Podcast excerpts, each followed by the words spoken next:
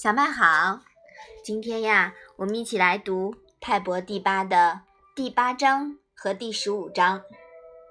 哎，你来猜猜看，为什么我们今天要把第八章和第十五章放在一起来读呀？因为它们都关于音乐。嗯，对，肯定是这两章的意思有连贯，对不对？嗯，好，那你先来把这两章读一下吧。子曰。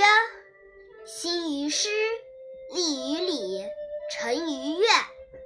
子曰：“失志之始，关雎之乱，洋洋乎盈耳哉！”妈妈，“兴”是什么意思呀？“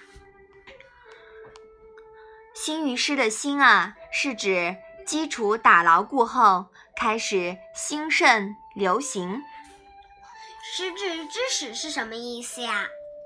师治呢是鲁国的太师，始啊就是开始的始，对吗？嗯。那么在乐曲中呢，就是指乐曲的开端了，也就是序曲。古代奏乐开端叫笙歌，笙就是往上走，对不对？嗯。一般呀由太师演奏，师治是太师，所以这里说是。失志之始，关雎之乱又是什么意思呀？那我们刚刚说了，始是什么意思啊？始是开始的始，是乐曲的开端，对吗？嗯。那么乱呢，就是乐曲的终了。乱呀是合奏乐。那么这个时候呀，可能演奏的是关雎这个乐章。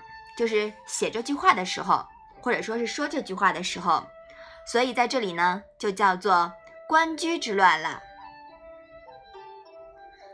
这一章是什么意思呀？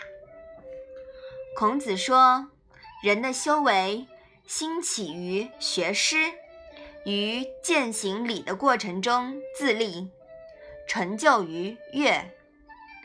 孔子说，从太师制。演奏的序曲开始，到最后演奏关雎的结尾，丰富而优美的音乐在我耳边回荡。孔子是很喜欢音乐的，是吧？嗯。前面说了好几次了，他评价那些呃古代的音乐，比如《诗经》，他都是津津乐道的，对吗？嗯。那么在这一章里呀，孔子提出了。修为的三个境界，就是学诗、懂礼、知乐。学诗啊，代表学习以诗为启蒙的知识体系。学了知识，然后懂得运用于实践，知行合一，能自觉自察，依礼而行，则算得上自立了。自立。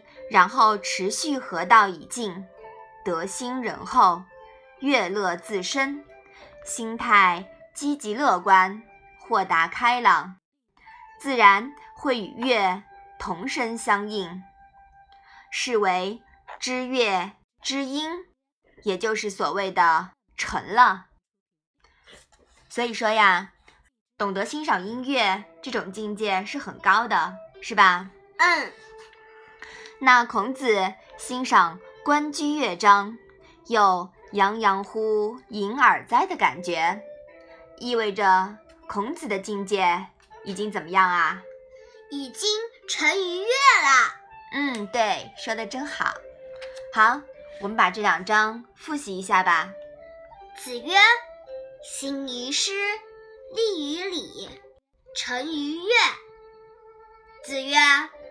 失志之始，官居之乱，洋洋乎盈耳哉！好的，那我们今天的《论语》小问问就到这里吧。谢谢妈妈。